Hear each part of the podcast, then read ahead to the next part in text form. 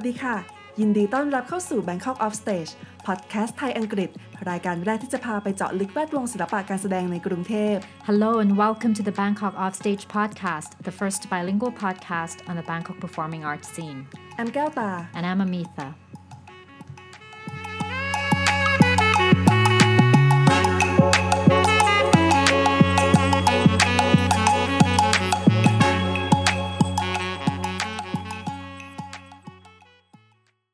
ค่ะสำหรับ Bangkok Off Stage Podcast ตอนแรกในวันนี้นะคะ เราจะมาทำความรู้จักกันก่อนแล้วกันเนาะว่าแต่ละคนมีความเป็นมายังไงบ้างค่ะ โดย episode นี้จะแบ่งกันเป็นทั้งภาษาไทยและภาษาอังกฤษค่ะ Yeah, so for this first episode, our intro episode,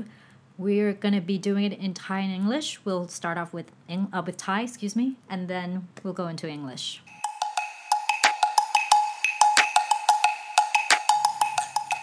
ค่ะ ก็เดี๋ยวมาเริ่มที่ภาษาไทยกันก่อนแล้วกันเนาะก็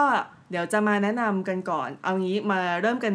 แนะนำพี่ตี้ก่อนว่าพี่ตี้เป็นใครทำงานอะไรมานะคะ ตี้นะคะอมิธามรนันนะคะ เป็นนักวิจารณ์ละครเวทีมาตั้งแต่ปี 2006 นะคะอืมรวมทั้งหมดกี่ข้อปีสแล้วอคะนะคะอ๋ออ๋อพอสอยังไม่เกิดก็คือประมาณ 13 ปีแล้วเนาะอ๋อเกือบค่ะ14 ปีแล้วค่ะอืมอ่าส่วนใหญ่ก็เป็นทำอย่างนี้แหละค่ะ ก็คือเขียนอ่าเขียนวิจารณ์ละครเวทีอืมมาเอ่อให้กับบางกอกโพสต์ส่วนใหญ่อืม แล้วก็ส่วนแอนล่ะค่ะแอนเป็นใครมาจากไหนนั่นน่ะสิคะแอนก็ไม่รู้ทำไมมันนั่งใช่ค่ะข้างๆเต้ก็ก็ก็ก็ตอนเมื่อก่อนแอนเป็นนักข่าวมาเป็น full time เลยค่ะ ก็ทำด้านศิลปะวัฒนธรรมมาเหมือนกัน ก็น่าจะ 8-9 ปีได้แล้วค่ะ แล้วตอนนี้ก็แบบว่าเฟดตัวมาก็ไม่ได้ทำงานประจำเป็นนักข่าวแล้ว แต่ก็ ยังอยากทำอะไรเกี่ยวกับศิลปะวัฒนธรรมอยู่ก็เลยเออมาทำพอดแคสต์นี้ขึ้นมาอ้าวเข้าเรื่องพอดแคสต์พอดีก็เออทำไมเราถึงมาทำพอดแคสต์นี้อย่างแอนเมื่อกี้อย่างที่บอกค่ะมันแบบพอแอนเปลี่ยนสายงานปุ๊บแอนก็เลยยังอยากแบบว่ายังอยากทำเรื่องศิลปะวัฒนธรรมที่เราถนัดแล้วก็ชอบอยู่ก็เลยเอ๊ะก็เหมือนเป็นสิ่งที่เราอยากทำมาเรื่อยๆอยู่แล้วค่ะ แล้วก็พอก็รู้สึกว่าเอ้ยพอดแคสต์ก็เป็นสื่อหนึ่งที่น่าสนใจ แล้วก็อยากทำมานานแล้ว น่าจะเป็นคนชวนพี่ตี้เองด้วยมันก็ชวนหลายๆคนก็แบบเออพี่ตี้สนใจไหมแล้วพี่ตี้บอกเฮ้ยสนใจทันทีก็เลยบอกเอ้ยทำไมพี่ตี้สนใจอะอ๋อเอาไม่ใช่ไม่ไม่ได้สนใจเหรอไม่เดี๋ยวเดี๋ยวเดี๋ยวะเหมือนคิดพร้อมขกันจบนะปรายฏิการก็วัคิดนนี้ปฏิปฏิก็คิดอยากทำพอดแคสต์อ๋อมาเหมือนกันแล้วเสร็จแล้วมันก็แบบ อ้าวแอนก็อยากทำเหรอ ใช่ติ๊กก็ใช่อยากทำเหรอ ก็ทำเลยก็ค่ะไม่ได้ทำด้วยกัน เออใช่ใช่เพราะว่าทำคนเดียวมันคงยิ่งเหนื่อย ใช่เพราะแค่นี้ก็เหนื่อย เพราะต่างคนเออต่างมีงานงานประจำใช่เออหรืองานเอออ อย่างแอนก็มีงานประจำตี้ก็มี ใช่อ่าโปรเจกต์หลายโปรเจกต์เยอะแยะมากมายใช่ฟรีแลนซ์ อย่างโปรเจกต์นี้ที่จริงเราเริ่มตั้งแต่เมื่อไหร่เพิ่งเพิ่งปีนี้เองป่ะพี่ ใช่ใช่ใช่เราเพิ่งใช่ คุยกันเมื่อต้นปี แล้วก็เพิ่งมา ใช่เออ มาก็แบบมาเริ่มทำงานจริงๆจังๆเมื่อประมาณไม่กี่เดือนเองนี่เองมั้ง ก็นะภาษาอะไรนั่นก็ก็ก็นานก็ใช่เหมือนแบบเราวางแผนมามากกว่าแต่แบบพอเริ่มหลังๆ ช่วงหลังๆเนี่ยค่ะก็เริ่มนัดกันบ่อยขึ้นแล้วก็แบบอะวางแผนรีบๆทำกันสักทีเราแบบเลือกวางแผนลอนเลือกดนตรีไว้แล้วเออใช่ก็ต้องแบบทำให้ได้เราก็เริ่มตติดต่อ schedule ะคนที่เราอยากสัมภาใช่ษณ์อะไรอย่างค่ะเงี้ยก็วางแผนว่าเอ๊ะอยากทำอะไรกันบ้างอ๋อแล้วก็ episode เนี้ยเราได้เตรียมคำถามมานะคะก็คือต่างคนต่างเตรียมคำถามมาคนละห้าข้อเพื่อแบบถามกันแต่ละคนนะคะ เออ ที่จริงคำถามแรกที่อันเตรียมมาวันนี้นะคะ ก็คล้ายๆคำถามที่เมื่อกี้พูดไปอ้าวนะคือว่าทำไมแบบว่าพี่ตี้อ้าวถึงได้อยากไม่ใช่คำถามแรกทำพอดแคสต์เออแล้วก็ถามไปเนียนๆนะคะทำไมพี่ตี้ถึงอยากทำพอดแคสต์อะทำไมแบบไม่ใช่ช่องทางอื่นแบบว่าพี่ตี้ไม่แบบไปทำทีวีอะไรอย่างเงี้ยหรอคะเออไม่ที่ไม่คงหมายถึงถ้าทีวีก็เคยแบบ เคยไปทำครั้งหนึ่งแต่เป็นเหมือนไปเป็น ที่ปรึกษาด้านด้านภาษาไม่ได้ออกหน้ากล้องอืมไม่ได้อ่าไม่ได้อะไรอย่างนั้น แต่ว่าก็อ่าไม่ได้คิดว่าอยากเป็นคนอยากออกหน้ากล้องอืมทีวีอะไรเงี้ยอืมไม่อยากต้องแต่งหน้าต้องอะไรอย่างนั้นอ่าฮะเอ่อแต่ว่าพอดแคสต์นี่ชอบมาสักพักหนึ่งแล้วอืมจริง ๆ ไม่ได้แบบเมื่อก่อนไม่ใช่เป็นคนที่ ฟังวิทยุหรืออะไรนะอืมนานๆถึงฟังทีหรือว่าคือแบบอืมถ้าขึ้นแท็กซี่หรือว่าถ้าเพื่อนฟังอยู่อะไรเงี้ยก็จะฟังด้วยค่ะก็ชอบแต่ว่าพอดแคสต์เนี่ยชอบมากๆ แล้วก็โดยมากอืมจะโดยมากจะฟังเป็นภาษาอังกฤษซะมากกว่าใช่แล้วมันก็จะมีหลากหลาย มันคือมันฮิตมากช่วงอืมในอเมริกาเนี่ยมันแบบฮิตจนมันพีคแล้วจนมันจะลงแล้วมันอ่าใช่ใช่แต่ที่เมที่เมืองไทยมันยังมันยังอืมมันกำลังเติบโตอะไรอย่างเงี้ยก็จริงใช่ไหมคะอืมเอิ่มก็คือคิดแบบ มาหลายปีแล้วรู้ว่าสักวันหนึ่งจะทำพอดแคสต์แต่ไม่คิดว่ามันจะมาลงเอยเรื่องนี้ เรื่องปีนี้ด้วยไม่ไม่ไม่ได้ใช่หรือปีนี้อ๋อหรือว่าจะมาลงเอยเรื่องเออเรื่องละครหรืออะไรเงี้ยอ๋อเพราะตอนนั้นที่เออเคยคิดไว้นี่แบบไอเดียบ้าบอคอแตกหลายอย่างไว้มาตายกละแต่ว่าแบบเออมาลงเอยเรื่องละครเพราะว่าเออเริ่มเบื่อ เริ่มเบื่อการเขียนอ่าใช่ใช่อย่างเดียวมันเริ่มแบบเบื่อเพราะทำมาแบบหลายปีมันเริ่มแบบก็จริงมีความรู้สึกว่าตัวเองพูดซ้ำๆแล้วหรือว่าอ่ภาษาที่ใช้ก็เริ่มเดิมๆหรือมันเริ่มแบบชินกับอืมอืม กับภาษาที่เราใช้อยู่บ่อยๆ ในการในการในการอ่าพูดถึงละครอ่าแล้วก็เลยอยากแบบ เปลี่ยนช่องทาง เปลี่ยนช่องทางวิธีการสื่อสารหรือว่าวิธีการมองละครหรือว่าinteract กับศิลปินอะไรอย่างเงี้ยค่ะ อืมอืมก็น่าสนใจแล้วมันก็พอดแคสต์มันเป็นอะไรที่แบบใคร ๆก็ทำกัน เหมือนกับว่าอ่ามันก็จะมีโจ๊กกันว่าว่า millennial เนี่ยทุกคนจะมีอย่างน้อยคนละสองพอดแคสต์อะไรอย่างเป็นมิเงี้ยเราก็เป็น millennialยลอยู่ใช่ไหมก็ยัยังเป็นแต่แบบพวกพวก millennial ที่แก่ไปหน่อยเดี๋ยวเดี๋ยวเดี๋ยวเดี๋ยวที่จริงเรายังไม่แก่นะคะพี่ตี้ ที่แก่ๆแล้วเออแต่ว่าเออ แต่นั่นแหละค่ะเออแล้วมันก็เป็นอะไรที่แบบเหมือนบล็อกอย่างเงี้ยที่แบบอืมเราก็ทำเองได้ ถ้าเราอืมไม่ไม่ไม่อยากเอ่อถ้าเราไม่อยากแบบไปขึ้นอยู่กับอ่าเพราะกับสื่อต่างๆ มันก็ปิดอ่าไปสำมานักกมาไหนยโดยเฉพาะใช่ไหมใช่เหมือนกับว่าบางโพสก็ไม่ได้สปอร์ตเรื่องเรื่องดิจิทัลหรือเรื่อง หรือเรื่องแน่นอนอ่าไม่มีอ่าพอดแคสต์อะไรโอเคมาทำนองนี้มันเป็นอะไรอ่าซึ่งมันก็เป็นสื่อที่ดีเพราะมันก็แบบ accessible อะไรอย่างเงี้ยใช่ไหมคะค่ะ อย่างแอนเองก็แบบสนใจพอดแคสต์เพราะที่พี่ตี้ก็น่าจะรู้ว่าแบบแอนไม่ค่อยฟังพอดแคสต์เหมือนกัน คือที่จริงก็มาเริ่มฟังช่วงหลังๆ เพราะว่าแบบมันอืมรีเสิร์ชมากกว่าว่า เอ๊ะ เราจะทำแล้วแบบมีใครทำอะไรไปแล้วบ้าง แล้วแบบเราจะไป direction ไหนดี แต่จริงๆ แอนก็สนใจพอดแคสต์อย่างตอนที่แอนอยู่ข่าวสดอังกฤษก็เคยมีคนมาสัมภาษณ์แอนเป็นอ่าอ่า Poet in Bangkok ก็คือเป็นพอดแคสต์ที่แบบชาวต่างชาติ expat ในเมืองไทยมาทำมาสัมภาษณ์แอนว่าเอ้ยแอนก็เลยรู้ว่าอุ้ย มีพอดแคสต์แบบนี้ด้วยเหรอ มีสื่อแบบนี้ด้วย แล้วเขาก็ทำกันสนุกมากค่ะ ก็คือแบบว่าไปถ่ายทำนอกสถานที่ด้วยแบบสัมภาษณ์ข้างนอกเลยแบบให้เราเดินไปทั่วอะไรอย่างเงี้ยได้ แล้วก็เออ ก็สนุกดี เพราะแบบเราก็พูดแบบเป็นธรรมชาติมากๆเลยอะค่ะ ก็เลยแบบเออเป็นช่องทางที่น่าสนใจแล้วเรารู้สึกว่าเออเมืองไทยยังไม่มีพอดแคสต์ทางด้านศิลปะใช่วัฒนธรรมหรือแบบละครเวทีแบบเจาะจงเท่าไหร่ ศิลปะวัฒนธรรมก็มีบ้างนะ แต่มันอืมถ้าแบบอืมนาเจาะจงเรื่องศิลปเอ่อละครเรื่เวองละครทีไม่มีเวทีแล้วก็การแสดงเรายังเป็นเอ่อเป็นใค รรายการแรกโอเคที่เป็นรายเป็นรายการแรกที่ทำทั้งสองภาษาไบด้ลิวงยกัวใช่ค่ะค่ะเอออยากเล่าอีกนิดนึงว่าทำไมแบบว่าเราสองคนมาทำด้วยกัน เพราะว่าที่จริงเราก็ค่อนข้างจะสนิทกันเหมือนกันรู้จักกันมาก่อน ไม่ได้ไปหยิบมาจากหลยข้างกี่ปีทางไม่ใช่น่าจะแบบมากกว่า5ปีเนาะเรารู้จักกันตั้งแต่เมื่อไหร่ไม่รู้แต่จำไม่ได้จำได้ว่าน่าจะเป็นแบบช่วงที่แอนไอ้ที่เราแบบไปร่วมไอ้นั่นด้วยกันไอ้อะไรนะเวิร์กช็อปอ่า music critics อ๋อใช่ใช่ใช่ใช่เออเจอกันก็น่าจะเป็นไม่ถึครั้งแรกห้าปีที่เราเจอไม่ถึกังนห้าปีใช่ไหมขที่องสนิทของมกันหิดลนะเอคะอของค่ะของดุริยางคศิลป์ดุริยางคศิลป์ใช่ค่ะ ก็ไปได้เรียนรู้การเขียนวิจารณ์อ่าดนตรีคลาสสิกได้ไปอ่าเรียนรู้ต่างประเทศด้วยกันด้วยที่อังกฤษใช่แล้วเราเราก็ไปทริปด้วยกันบ่อยมากไปทริปแบบว่าการเขียนอะไรอย่างเงี้ยเอเนาะอใช่เราก็เคยไปแบบใช่ฝรั่งเศสเอ่อที่ฝรั่งเศสด้วยกันอืมแล้วก็เราก็ยังอยู่ในอ่า ชมรมตะดะตะดะมีดนตรีด้วย ชมรมอะไรคะพี่ ชมรมวิจารณ์ศิลปะการแสดง หรือ IATC ATC นะคะ ซึ่งเป็น International Association of Theatre Critics ใช่นะคะมีที่มาอยู่ที่ฝรั่งเศสนานมาก ใช่ค่ะค่ะแล้วก็เราแล้วเวิร์กช็อปที่เราไปที่ฝรั่งเศสก็คือใช่เป็นของของ IATC นั่นเองนะคะ ใช่ค่ะ อืม นั่นแหละก็เป็น intro ว่าทำไมเราถึงมารู้จักกันนะคะ ก็คำถามที่สองค่ะ อะไรแบบพอดแคสต์ไหนที่พี่ตี้แบบชอบมากที่สุดไทยหรือเทศก็ได้ไทยไม่ค่อยได้ฟังต้องภาษาอังกฤษก็ได้ค่ะไม่ค่อยได้ฟังแล้วแต่ภาษาไทยจะดีไหมเนี่ยเออภาษาไทยที่ฟังตอนที่แบบว่ามันยังมีมันมีแบบ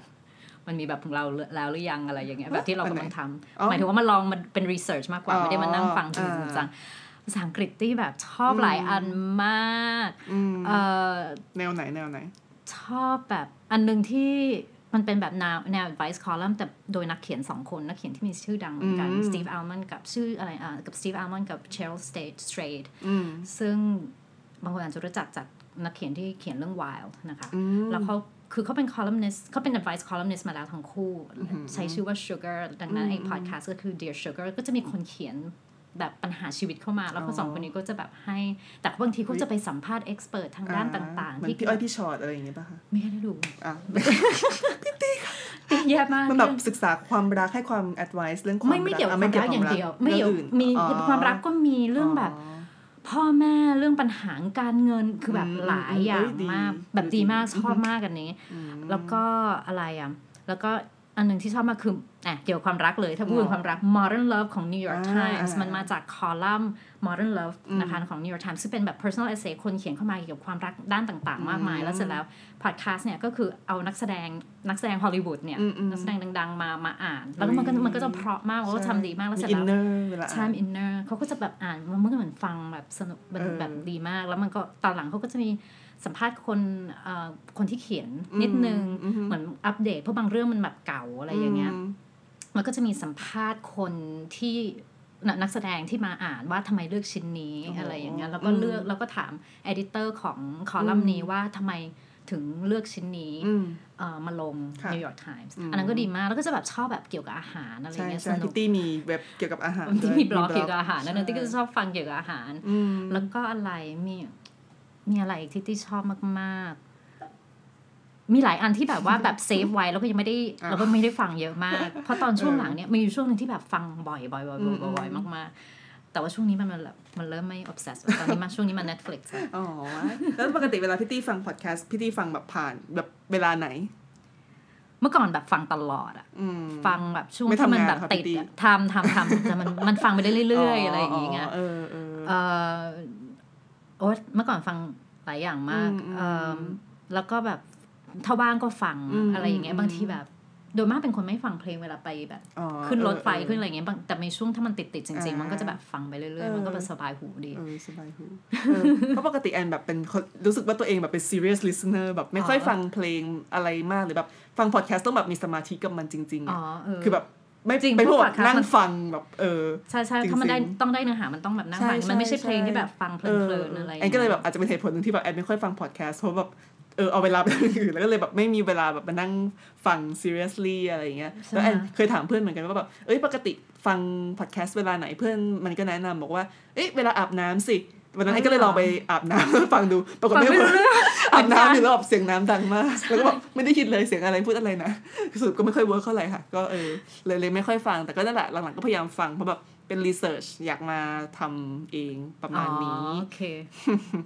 ค่ะคำถามที่สามนะคะอ๋อในเมื่อเรามาทำงานร่วมกันนะคะ อยากรู้ว่าแบบพี่ตี้ มีความเห็นยังไงแบบเฮ้ยเห็นแอนครั้งแรกรู้สึกยังไง แล้วแบบพอผ่านมามันมันเกี่ยวกับอ้ podcast ต่างไหมนั่นก็แบบคือคำถามเรามาทำงานร่วมกันไงคะเราจะได้รู้ว่าแบบเอ้ยเป็นยังไงอะไรอย่างงี้จำไม่ได้อะจำไม่ได้เลยจำไม่ได้ว่าเป็นเด็กน่ารักน่ารักคนหนึ่งใช่แล้วก็แบบอ๋อโอ้แต่แอนเป็นคนอย่างนี้เนี่ยพอเริ่มมาทำเริ่มมาจัดรางวัลพอดี IATC อ่าเนี่ยชมรมจะเอ่อวิจารอืณ์มศิลปะการแสดงเนี่ย มันมีเราจัดรางวัลประกาศผลรางวัลทุกปีอ่าใช่ไหมคะเอิ่ม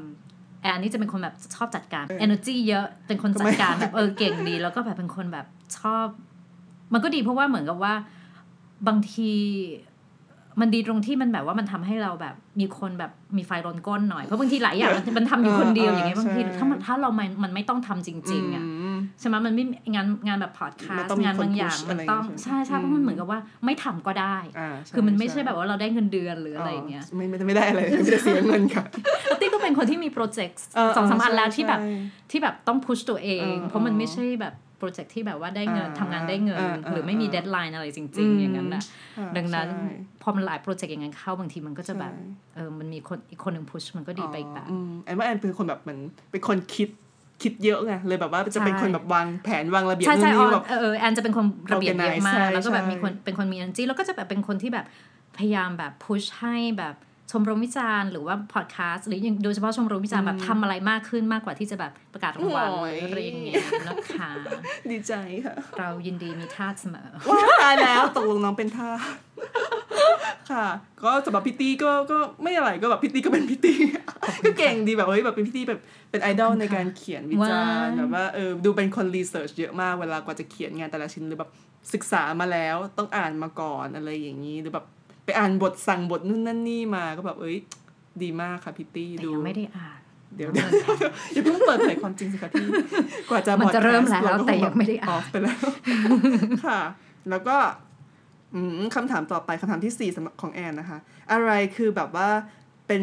โมเมนต์ที่ดีที่สุดและแย่ที่สุดในการเป็นคริติกนักวิจารณ์ของพี่ตี้ค่ะ จากประสบการณ์ 13 ปีที่ผ่านมา ดีที่สุดเหรอคะอืมดีที่สุด ได้จะมีช่วงที่แบบตีแบบอินกับงานมากอะอืมช่วงแบบกลับมาจากฝรั่งเศสใหม่ๆช่วงนั้นแบบเสื้อแดงเสื้อเหลืองแบบอ๋อกำลังแล้วมันก็แบบเรื่องการเมืองมันมันแบบอืมเข้มันร้อนแรงใช่ไหเข้มข้นมากอืมแล้วก็แบบเอ่อศิลปะ การแสดงคือนักแสดงด้านละครเวทีก็แบบอ่างงานก็เข้มข้นมากอืมช่วงนั้นนี่อืมแบบรู้สึกว่าเขียนแล้วแบบมีความสุขอืมสัมภาษณ์แล้วมีความสุขอืมอืมแล้วแบบเขียนแบบก็รู้สึกแบบว่าใส่อารมณ์ไปเยอะมากแบบใส่มีความร้อนแรงมีความแบบอ่อะไรอย่างนี้ passion มากใช่แบบ passion สูงมากอะไรอย่างนี้แล้วเสร็จแล้วมันก็จะมีมันก็จะมีขึ้นขึ้นลงลงๆอะค่ะอืมอืมถ้าแบบว่าถ้าลงมันก็จะเป็นช่วงที่แบบ มันก็คงช่วงที่ burn out มั้งเอา ซึ่งติว่าแบบว่าถ้าเป็นนักเขียนมันก็จะมีบ่อยๆ ที่แบบอืมใช่เบื่อไม่รู้จะเขียนอะไรไวเตอร์บ็อกอะไรอย่างเงี้ยเหรอเรามันจะเหมือนเราจะเป็นเป็นอะไรนะ ไม่ถึงกับ writer's block อาจจะไม่รู้คิดอย่างนั้นก็ได้แต่ตี้ไม่ได้คิดว่ามันเป็นอย่างนั้น เพราะว่าตี้มีความรู้สึกว่าตี้เขียนจนกระทั่ง ถ้าจะให้เขียนจริง ๆ ถ้าแบบ ก็ได้อะอืมแต่มันมันเป็นเรื่องความอยากมากกว่าอ่อ่ก็ไม่ได้อยากคือมันกลายคือเขียนมันเขียนมาหลายแบบอืมอืมคือทำไลฟ์สไตล์ magazine เออทำเอ่อทำแบบเขียนแบบไลฟ์สไตล์มาแล้ว เขียนแบบข่าวธรรมดา ไม่ใช่อืมเออเหมือนกับว่าข่าวที่เป็นแบบงานไม่ใช่งานสังคม เกี่ยวกับเอิ่มประเด็นสังคมอ่าอะไรเงี้ยที่ไม่เกี่ยวกับศิลปะอืมเลยอย่างเงี้ยก็ทำมาแล้วก็คือทำมาหลายอย่างเงี้ยอืมมันเหมือน แต่ช่วงที่มาทำไลฟ์สไตล์หนักๆอะอืมเอ่อช่วงนั้นเหมือนเขียนจน เขียนจนมันเหมือนเป็นอะไรมาชีนไปเลยอะเหมือนเป็นเครื่องจักรไปเลยอะเออเหมือนเครื่องผลิตงานแต่ตอนนั้นก็มีความรู้สึกภูมิใจในตัวเหมือนกับว่าอ่าเออเราเราเราไม่ต้องมานั่งแบบเหมือนตอนเราเราเด็กๆ เราจะคิดว่าอืมเราต้องมีแรงบันดาลใจอ๋อออะไรอย่างเงี้ยมันเหมือนเราดิส c ปลินมากอืมมีช่วงหนึ่งแต่แบบว่า discipline แต่เสร็จแล้วมันก็มันก็จะมีช่วงที่แบบเราเบิร์นเอาใช่อันนั้นนะพวกนั้นนะก็คือออมันไม่เออหรือไม่บางทีก็จะมีช่วงแบบที่มีความรู้สึกว่าช่วงโลอาจจะเป็นมันมันอาจจะแบบเป็นช่วงเดียวกับที่ ที่เราเบิร์นเอาแล้วเราเริ่มมองว่าละครเวทีไทยประเด็นมันเริ่มซ้ำกันละอืมอืมอืมที่ว่ามันเริ่มเบื่อเริ่มแบบมองหน้าเดิมๆคนก็เดิมๆที่ไม่รู้จะที่จะสัมภาษณ์ใครกันแล้วเพราะที่คุยกับพวกนี้ไม่มาไม่รู้คุยกันหมดกี่ครั้งแล้วแล้วอะไรอย่างเงี้ยน่ะก็จะมีเรื่องแบบ แล้วทำไมเราเราเราเราจะมาทำพอดแคสต์นะไว้ก็เราก็เปลี่ยนแนวค่ะแล้วก็ใช่ใช่ได้มีช่องทางใหม่ใช่ใช่ ก็อย่างแอนแอนที่จริงแอนไม่ค่อยแบบ พูดอย่างนี้จะดีไหมแบบว่าอาจจะไม่ได้ consider ตัวเองแบบไม่ได้มองว่าตัวเองเป็นแบบ นักวิจารณ์แบบร้อยเปอร์เซ็นต์เพียวๆขนาดนั้นอาจจะแอนจะรู้สึกว่าเฮ้ยเราแบบมีความเป็นนักเขียนหรือแบบนักข่าวมากกว่าเออนิดนึง แต่ก็เยอะก็เยอะถ้าเทียบเป็นสัดส่วนในตัวเองก็เลยแบบ ถ้าเกิดมองแบบด้านความภูมิใจหรืออะไรที่ที่สุดของแอนแอนแบบคิดว่าเป็นแบบการที่เราได้แบบทำอะไรที่เขาเรียกข้อทำให้วงการศิลปะการแสดงในบ้านเราแบบมันพัฒนาไปได้หรืออาจจะแบบเป็นอืมแค่เป็นส่วนหนึ่งที่แบบเป็นกระบอกเสียงให้แบบ เขาได้สื่อสารกับคนในวงกว้างมากขึ้น อันนี้แบบอุ้ยเป็นจุดที่แบบเราภูมิใจมากแบบเป็นคนเออดูดีดูดีแต่ว่าเอ้ยรู้สึกอย่างนั้นจริง ๆ ก็เลยแบบเอ้ยการมาทำพอดแคสต์นี้ก็ส่วนหนึ่งก็แบบเอ้ยเราอยากทำให้แบบว่าก็เป็นอีกกระบอกเสียงหนึ่งที่แบบทำให้แบบมีช่องทางเพิ่มมากขึ้น แต่ถ้าเกิดด้านแย่ๆหรือแบบอะไรก็อาจจะเป็นคล้ายๆพี่ตี้มั้งคะแบบว่าก็เป็นเรื่องตัวเองมากกว่าบางทีแบบตัวเองมีปัญหาชีวิตหรือแบบปัญหาที่ทำงานปัญหาอะไรอย่างเงี้ยแล้วเราจะแบบรู้สึกแย่เออแล้วแบบบางทีเราก็ ไม่ได้มีนั่นแหละไม่ได้มี passion หรือไม่ได้มีไฟที่จะแบบทำให้มันแบบทำสิ่งที่เราต้องการได้แบบร้อยเปอร์เซ็นต์จใช่ริงๆ ใช่ แล้วใช่รู้สึกหงุดหงิดกับตัวเองว่าแบบเราอยากทำให้ได้ร้อยแต่แบบเราไม่สามารถทำให้ได้ถึงร้อยอะมันก็จะแบบทำไมทุกคนไม่ไม่ช่วยกันล่ะอะไรอย่างเงี้ยนิดนึงก็เออ นั่นแหละค่ะก็อยากให้แบบ นั่นแหละก็อาจจะต้องแอนจะมี manage ความคาดหวังตัวเองลงมาด้วยเออแล้วนั่นแหละค่ะแอนนั่นแหละจะว่าอินทาอะไรแต่ว่าอันนี้จริง ๆ จริง ๆ มันมันก็เป็นปัญหาหนึ่งของอืม ของสื่อแต่เดี๋ยวเราค่อยคุยกันอืมของสื่อสื่อด้านศิลปวัฒนธรรมในอ่าช่ในในเมืองไทยด้วก็ยไม่ค่อยที่มีนะที่จริงแล้วก็มันมันก็ไม่ได้รับการสนับสนุนจากอ่อใครเลย ไม่ใช่จากภาครัฐเหรอ ไม่ใช่ไม่ใช่จากหมายถึงว่าถ้าอยู่ในสำนักข่าวอย่างเงี้ยมันก็ไม่ใช่อ่าอะไรที่มันเป็น มันไม่ใช่ priority ของเขาไม่ใช่อยู่แล้ว priority แต่ว่าที่มีความรู้สึกว่ามันไม่ควรมันไม่ใช่ว่าพออยู่อยู่ในเอิ่มทำข่าวสมมติว่าอยู่ในหนังสือพิมพ์อย่างเงี้ยอืม priority มันก็ควรจะทั้งหมดปะคืออม คือใช่ไหมมันก็เหมือนกับว่าทำไมคุณให้ให้อืมความสำคัญกับศิลปะวัฒนธรรมน้อยอืมอืมใช่ไหมคือมันไม่ที่ว่าไม่ได้เกี่ยวกับเรื่อง priority มันเกี่ยวกับว่าคุณไม่ได้มองว่าสิ่งพวกนี้มันสำคัญมันมันมัน serious ได้อืม ใช่ไหมเขาอาจจะที่ว่ามันยังแบบว่ามันยังอืมมองเหมือนกับว่า ถ้าทำเรื่องศิลปะวัฒนธรรมมันไปทางบันเทิงมากกว่าอ๋อที่ว่าเขายังไม่ได้บางสำหรับบกบางคนที่ว่าเขายังไม่ได้มีวิสัยทัศน์ทางด้านนี้อืมหรือเขายังไม่ได้คิดว่าจะแยกกันออกว่าแบบอืมการทำข่าวดารากับการทำข่าวอ๋อศิลปะวัฒนธรรมอ่าในในในที่มีความฉลาดเนี่ยมันอุ๊ยมันมันทำได้อุ๊ปส์ใช่ไหมล่ะที่มันเออเออที่มันตั้งคำถามใช่ดีๆ ที่มัน serious ที่มันอะไรอย่างเงี้ยมันไม่ใช่แค่ต้องไปถาม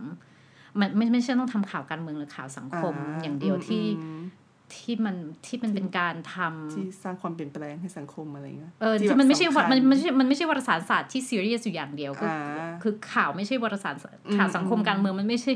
มันไม่ใช่ journalism ที่ serious อยู่อย่างเดียวอะอืมอืมการทำคือศิลปะถ้าวัฒถ้ามันดีธจก็ริงๆ serious อะถ้าหนังสือพิมพ์ที่ดีจริง ๆ ถ้าไปดูอย่าง New York Times หรืออะไรอย่างเงี้ย เรื่องไลฟ์สไตล์เขาก็ฉลาดกว่าใช่ใช่เอ่อกว่าก ว่าไลฟ์สไตล์นิตยสารไลฟ์สไตล์ของเมืองไทย ทุกอันทุกอันเสียวทุกจัเล่งมเลยค่ะตอนนี้ค่ะอใช่ย่างแต่เข้าอย่างใจ BK เข้าใจก็จะมีความฉลาดอ่าในระดับหนึ่งอ่าแต่แบบอ่าฮะถ้าจะให้พูดถึงไลฟ์สไตล์ในเมืองไทยมันจะแบบอืมมันจะเข้าฟลัฟใจมากนะมันจะไม่มีการตั้งคำถามที่ฉลาดอ่ามัมันจะเป็นการเหมือนโปรโมทสินค้ามากกว่า แต่เท่าที่แอนเคยทำงานมาก็แบบก็เข้าใจ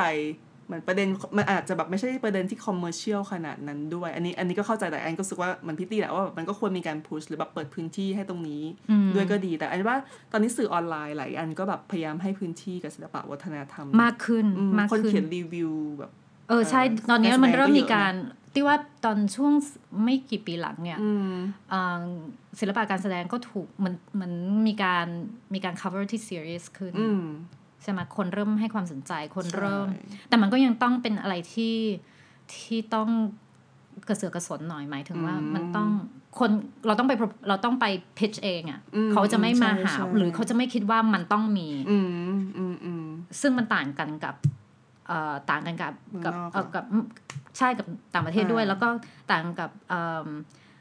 บอกกอที่จะบอกว่าเราต้องมีทุกสิ่งทุกอย่างนี้ไปหามาเราจะเขาเราเราจะเราจะสร้างคนพวกนี้อ่าเออเรื่องการสร้างคนก็สำคัญพี่ตี้เพราะใช่เพราะว่ามันอืมไม่ค่อยมันไม่ใช่แบบว่ามีอ๋อโอเค ก็ได้ตอนนี้ยังมีที่ยังพอมีเงินยังมีงบอืมถ้าอยู่อยากทำถ้าคุณอยากทำก็โอเค เอามาลงได้อ่าอะไรอย่างเงี้ยใช่ไหมมันมันคนอ่ามัมันคนละวิสัยมันคนละวิสัยทัศน์มันคนละอืมความคิดกันเลยอืมมันคนละมันคนละวัฒนธรรมวัฒนธรรมก็ใช่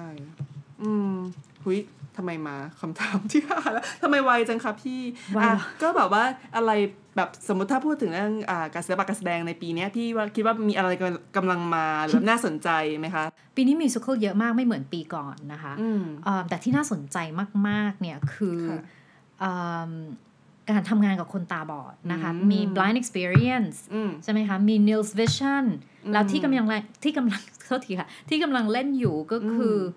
เกือบสุกนะคะ Sunny Side Up อันนี้ก็เป็นเทรนด์ที่น่าสนใจเหมือนกันสำหรับใช่ปีนี้ค่ะมี Peel the Limelight นะคะเป็นที่ก็อยากน่าจะรู้เหมือนกันเป็นว่าเขาจะเป็นไงเขาจะทำมิวสิควลใช่อันแรกปีนี้มิวสิควลเยอะมากใช่แล้วก็เขาจะเขาจะคิดเป็น original musical ของเขาอืมซึ่งน่าจะมา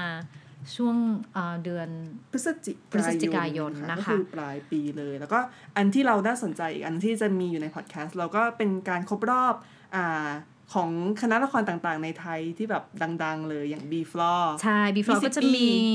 มีอีกสองสามไม่ไม่รู้นะใช่ค่ะแล้วก็มีอ่า Dreambox ด้วย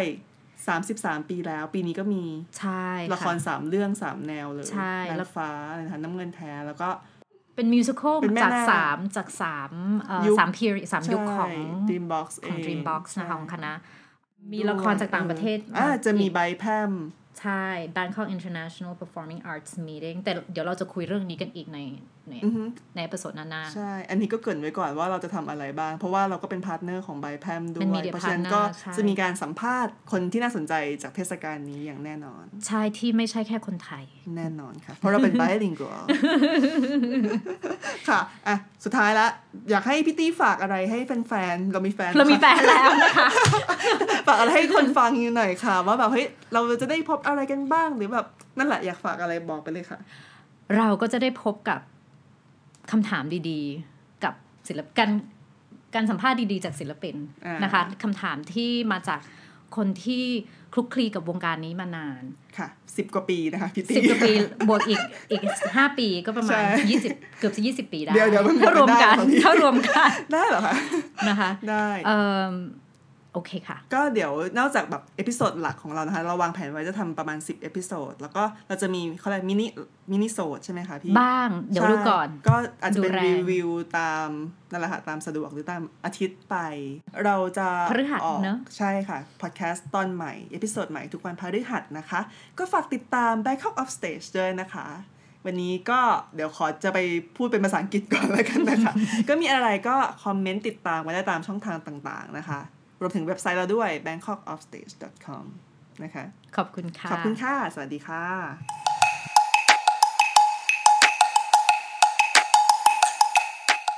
so on to the English part our, of our intro um, just so you know it's not a direct translation of the Thai part because mm-hmm. we were mm-hmm. just chatting away. But you know, I think you'll still get um,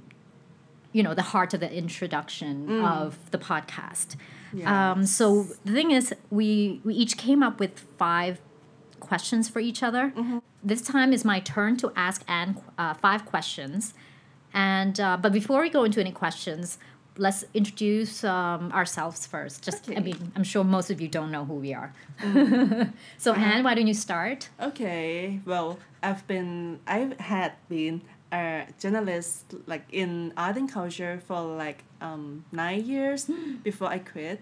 Well, and I did it, and when I did, I still do some like writing and blog on art and culture still, but for part time and for pleasure. Uh huh.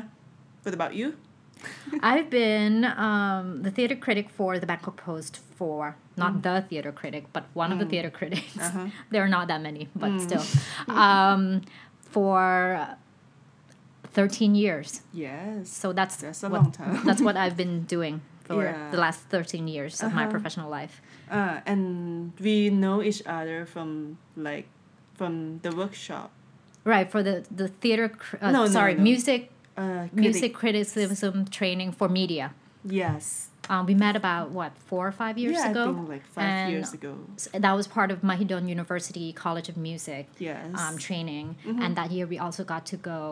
As part of the training, we also got to go to the Uh-huh. England. UK, London, to London Uh-huh. together. So I guess that's how we, and we kept just running into each other. And now we're also uh, part of, members of IATC. which is International Association of Theatre Critics. yes. We're in the Thailand chapter, of course. Yeah. and uh, so we do activities there together Mm. as well. We um, we you know give out awa- uh, theater awards every every year, Mm. Year. Yes. And we were also planning to do other activities with that um, with that association. yeah, many more. yes, so Uh-huh. that's basically us. Yes. So on to the first question. Okay. Without further ado,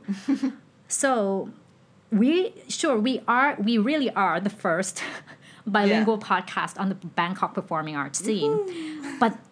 of course, uh, Uh-huh. Thailand. The thing is, the Tha- Thailand podcast um, um, scene has been growing in the past few years. Mm. Right. It's it has not peaked like in the U.S. Mm-hmm. Um, you know, so it's still a developing scene Mm. and a very exciting scene. Mm-hmm. So we're we're not the first. We may be the first bilingual podcast on the Bangkok performing arts scene, but we're not the first podcast on theater or the arts. Mm. Maybe we could, we could talk. Maybe you could talk a bit about um, other podcasts. Well, I'm not a serious listener. I don't listen much to podcasts, whether Thai or English, because I'm a serious listener. You know, I have to sit down and listen. And but well, I did some and you don't research. don't always have time, basically. Oops. okay. But, Right? well, yeah, That's I, why. I have time to do a research on you know podcasts for our podcast. so for my research, we have like there's not a you know full full like full podcast on art and culture, but there's like some audio. What what do you call it? Like audio, What do you mean? like they have like a YouTube format style with video, but Ah, okay, it's not okay. the purely podcast podcast Ah, okay, style. You know from it's called uh-huh. Art Beat. Ah yeah, Right. Art Speed from um, Bangkok um, Critic Association, but mainly they do Film. um, th- they're on films, cinema,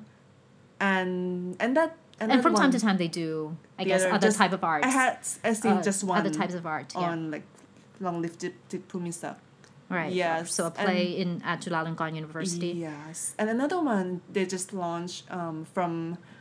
uh, Thai Theatre Foundation, which we also partner. I mean AATC Thailand also partner with that. Um, they have A Thai podcast, a Thai- Thai language podcast. yeah Thai right? language podcast on art and culture, and their first episode is on like curator. Oh, curators. Oh, okay. Yes, so I think it's quite interesting, but it's not like in the format that we want to do. so that's why we come up with this. But we have planned it for like a long time, just from the beginning of this year, right? Exactly. Mm-hmm. So But we've been like wanting to do the podcast. both of us, I guess, for a while and then thank God we both want to do podcasts together. on on the same thing. yes. so it's good that we could work together instead of going solo, which would be a lot more work. Yeah. Okay. Um, okay, second question: If you Mm-hmm. could describe the Bangkok performing arts scene in three words, Oh. how would, what how would you describe it? Mm, Three words. Challenging, vibrant, and and interesting. I don't like this word, but well, it's the best I can think of. What do you mean by challenging, though? I mean, like there are many, um, many troop, many company that try to challenge themselves to do like new things and you know not the same old stuff. So yeah. Yeah, like So you they, feel like they're quite ambitious. yeah Some yeah of them. ambitious and also in terms of content, uh, in like some of them also like sh- want to challenge the society. I Yeah. mean like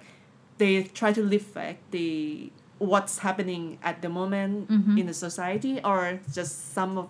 the same old perception they just want to challenge that and i think many of them do a, did a good job on that Yeah, right. I Oh, can you name maybe a few, a few troops that you find that are doing that? the first the first troop that come on across my mind is like before theater Mhm. because they're physical company Physical theater company. yeah, Yeah. physical theater company but the, the, the in their recent work um midsummer night's dream uh, I think it's very challenging for them. I mean, like, and and they just celebrate the 20th anniversary this year, right? And I think that that piece is kind of the the piece that want to state that they are trying to improve themselves all the time because it's well basically they are just many many of their work are physical but in this piece there are many you know conversation verbal shakespeare style of course and i think it's very interesting in terms of you know format and then style and also content that kind of reflect thai society in a Yeah. way mm-hmm. And uh, that was sorry, that was kind of like three questions in one. So my third question, my actual third question is, what about what about three words to describe the Thai media coverage of the arts, Thai arts media coverage? Um, three words. Um, um, um. I think many of Thai media are undersupported. Mm, You mean arts media? yeah, arts media. Well, especially in art media, they don't have that much space in the first place, you know, because ma- many media like focus on like you know politics and economy. Yeah. So like art and culture is like a, it's a subset of the subsets. A subset are, of like, entertainment. yeah, right? entertainment, Like there's entertainment. celebrities and you know famous That's what- series and stuff. Yeah, I guess that's what dominates Yeah, um, the coverage, coverage of, I don't know, of entertainment. media. Yes, and the second word I think yeah is like homogeneous, like Mhm. the word. Yeah, they always follow the same narrative, and they don't have much like original perspective. But I think mainly it because Mm. like they are undersupported, so they don't have much time and space to explore, you know, the new way of, you know, to tell the story, or like they don't have much time to deeper into it. Right. I feel like in general, um,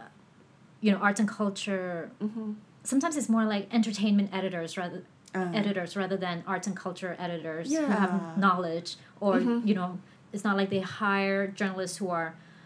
um, there's some who are very Mm. good who Mhm. who are very knowledgeable about Art the, the beat they Yeah, yeah. cover Mhm. but then in general sometimes it's just kind of like they, it's kind of treated as fluff you know the fluff Mm. piece is not taken that seriously i suppose Yeah, to sell. the third one The third one,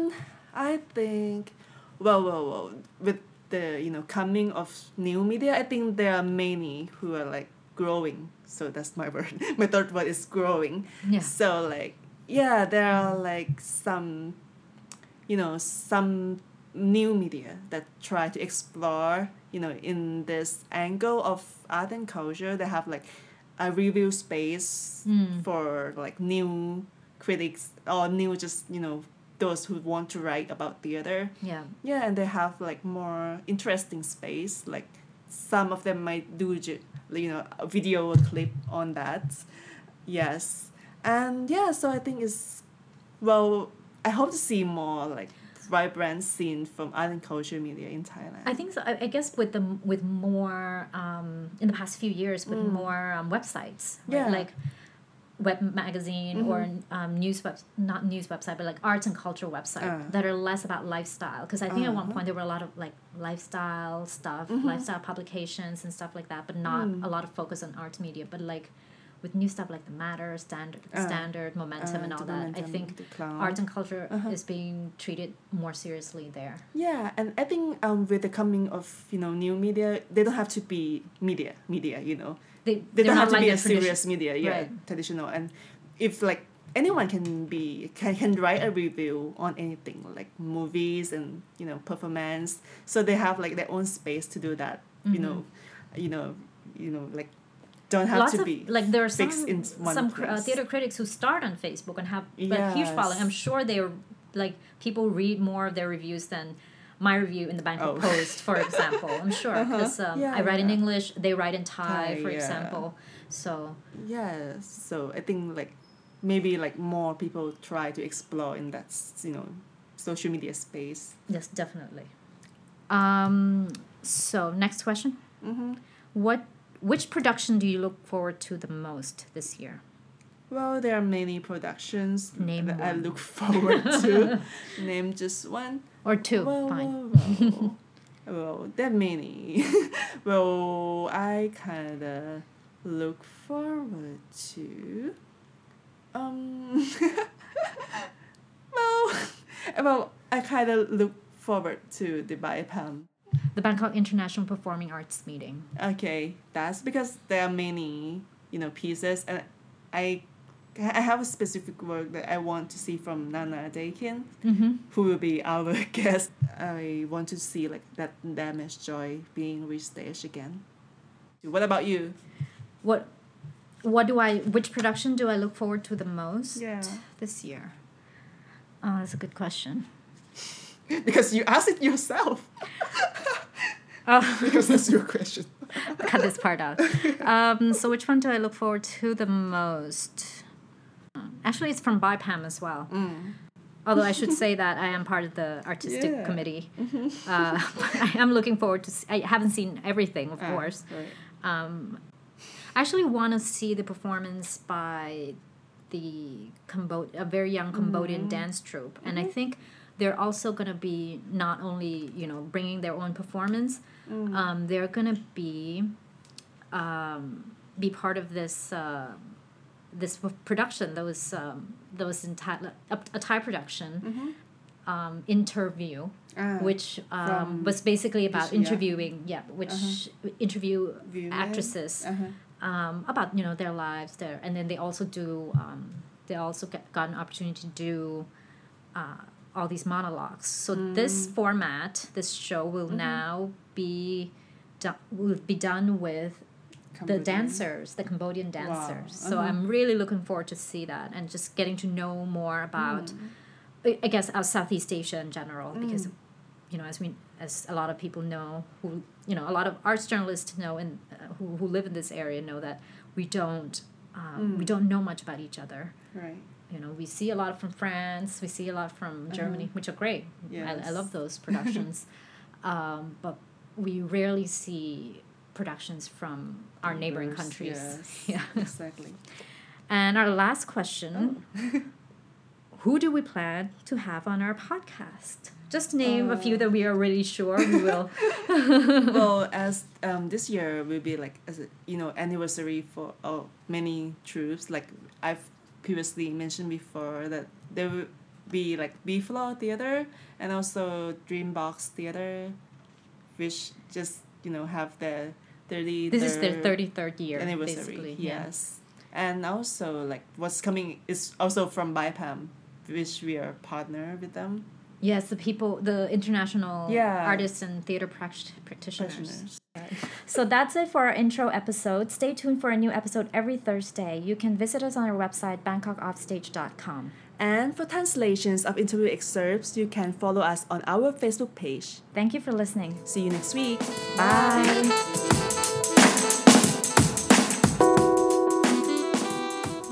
This podcast is created, hosted, and edited by Gautakit Bungan and Amitha Amranand. Our intro and outro music are Quicksand by Wild Light and Probably Shouldn't by Jay Lang.